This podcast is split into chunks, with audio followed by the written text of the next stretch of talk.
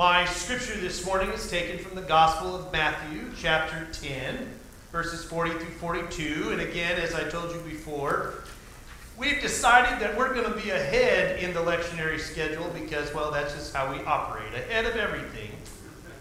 But today we are reading it, and uh, I, I, uh, if you'd like to follow along, it is found in your Pew Bibles on page 10 in the New Testament section. Whoever welcomes you welcomes me, and whoever welcomes me welcomes the one who sent me.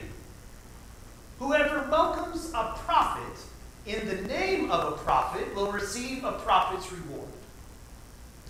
And whoever welcomes a righteous person in the name of a righteous person will receive the reward of the righteous.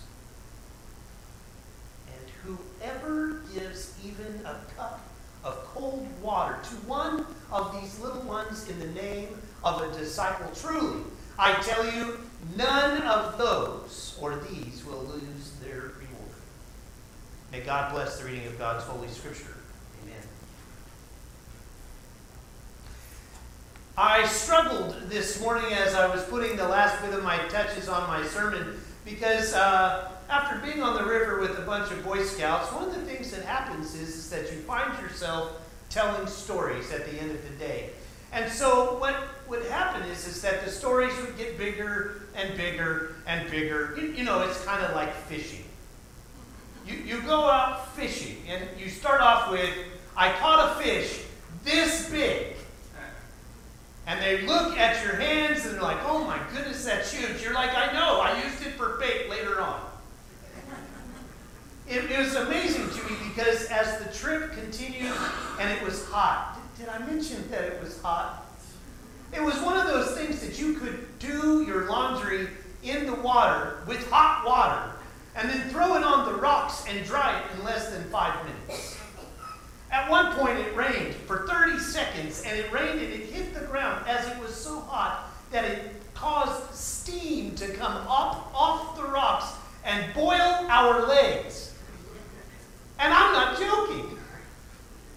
It was so hot.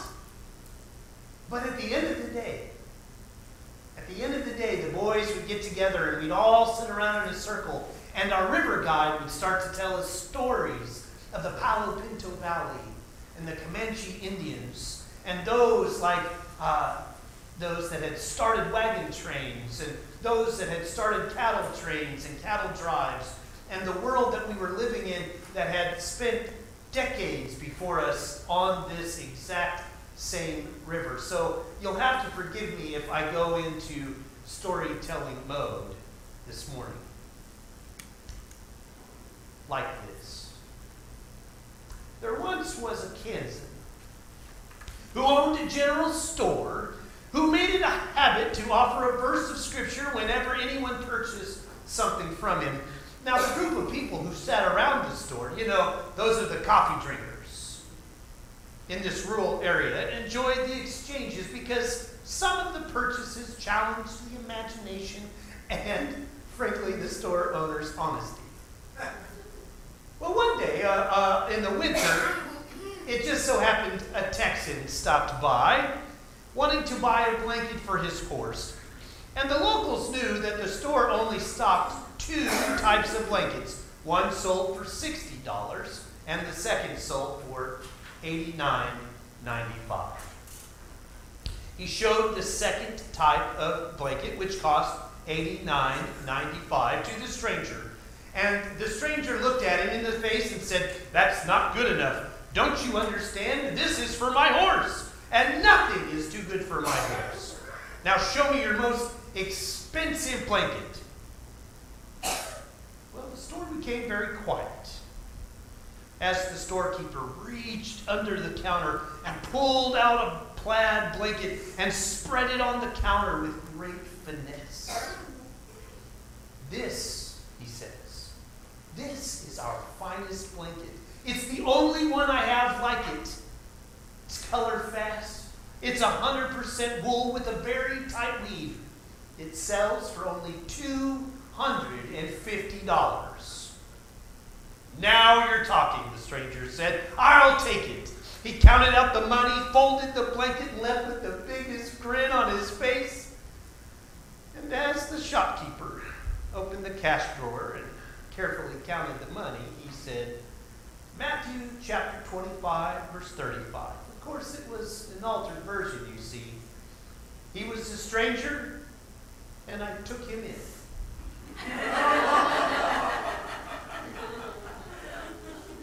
Just wanted to make sure you're awake. now, today's lesson is about hospitality. And this is obviously not an example of what to do.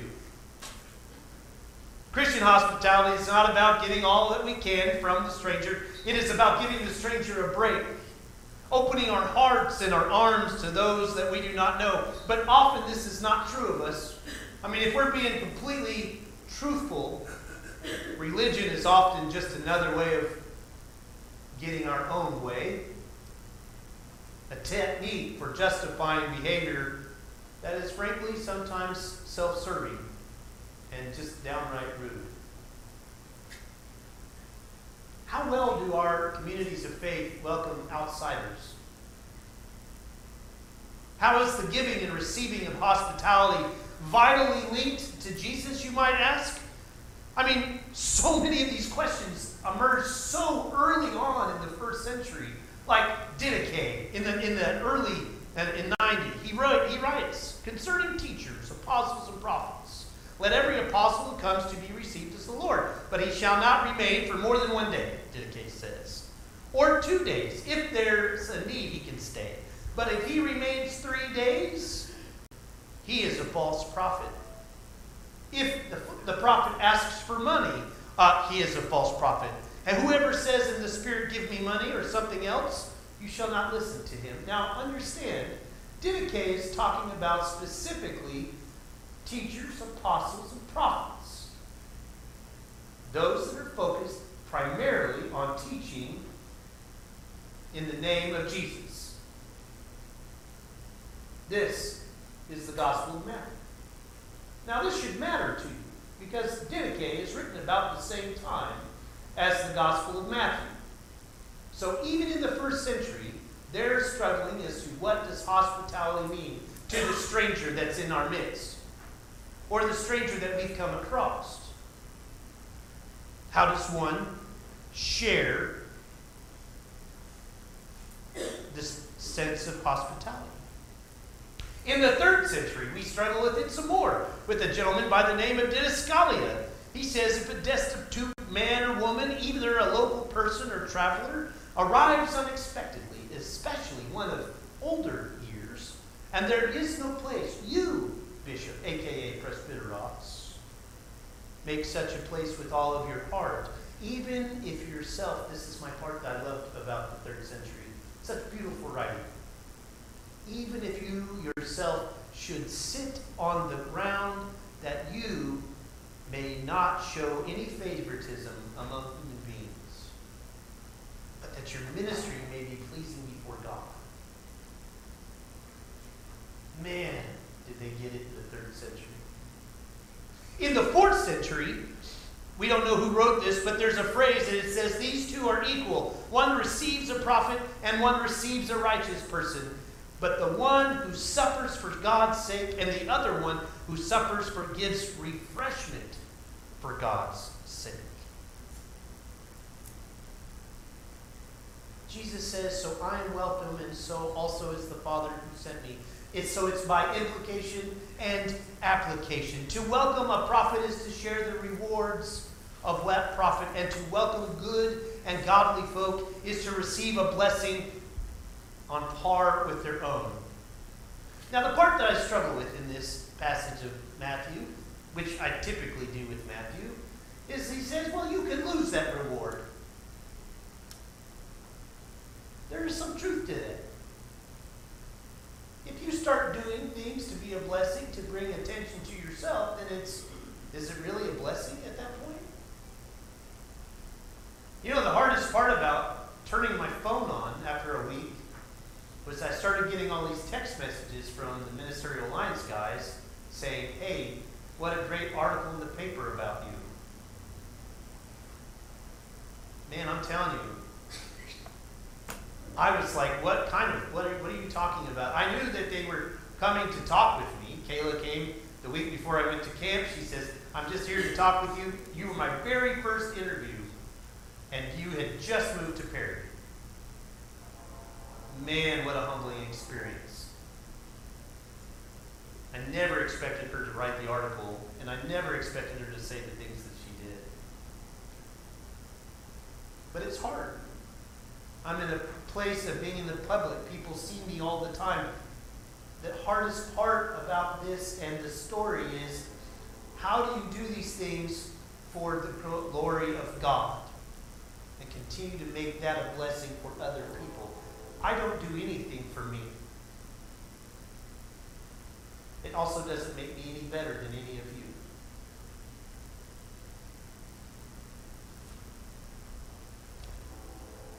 Matthew is talking about two specific things. We come with a sense of yearning to the place of div- the divine. You're asking me, what does that mean? When a stranger comes into our midst, whether it's in church or in, in the world, there's something that drew them there that only can come from God. I need you to hear me say. When someone is drawn to you for whatever reason, whether it's at worship on Sunday or they come talk to you on the side of the street, something brought them to you. That is a yearning from God. That's what the Gospel of Matthew writer is talking about here. God shaped vacuums, guests, strangers being welcomed, welcoming, and we all yearn to experience that hospitality, but very few realize that that yearning is God implanted. Even God yearns to be welcomed and included in our lives and in the creation. This is what the Gospel of Matthew writer is talking about. So if there's a sense of yearning, there also has to be a sense of welcoming. You remember last week when I talked about, well, two weeks ago when I talked about that greeter, as soon as you walked in the door, hi, we're so glad to see you. And you're like, just give me the bulletin, let me sit in the back of the sanctuary. That person happens when we welcome one another. God welcomes us. It happens when we welcome the outsider, when we welcome the new seeker of God, when we welcome the lifelong Christian, when we welcome those that have children, those that are finding themselves. I just was walking down the street and I heard the organ through the windows and I just had to see what was going on. But not just here, you see. It has to happen out there. Otherwise, what are we doing? Are we all just getting in one boat? Are we all just equipping ourselves for the same journey? You know, there's something to be learned on a canoe trip that I had forgotten. When you go on a canoe trip with multiple people, especially for multiple days, you have to carry each other's gear. So that means that you carry their water, you carry their food, you carry their tents, and they're carrying yours because you split it up amongst each other so that those that might not be able to take the weight can take less than. Those that can carry more on their shoulders can carry it for those that can't. You, you find ways of working together in such a manner that you have to do it together in order to finish the goal And you find yourself welcoming each other. You extend hospitality to one another. You watch for each other as they're struggling. Hey, do we need to pull over so you can get some water? Do you need some more sunblock? What can I do to make sure you're okay?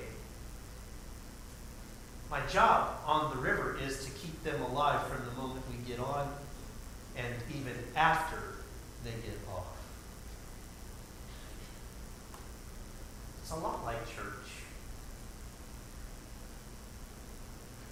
we're in this big boat together. And we have been given all the tools and the talent and the gifts and graces, and it's all sitting right here in these pew, pews to help others that are outside of our boat. And our mission is to grab those that we find in the water that are drowning. And they're being brought to us as we pass by them in our journeys of life, as we're floating along our own rivers. I know it sounds corny, but it really stuck with me this last week.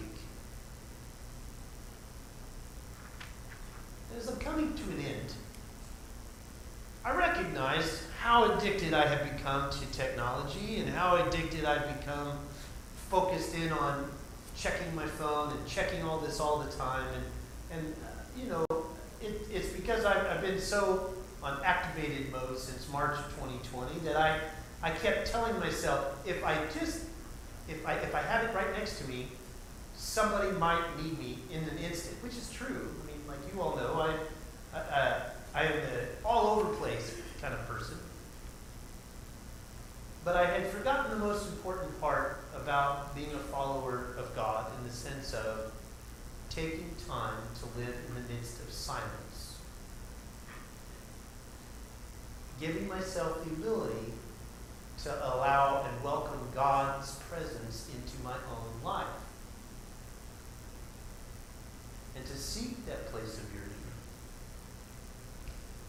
so in finality, I, I want to read to you a story of, from a guy by the name of Henry Nouwen, who is one of my uh, very strong influences throughout the seminary and life. He's, he's known as the wounded servant. He was a Catholic priest. He's, he's just this really great guy.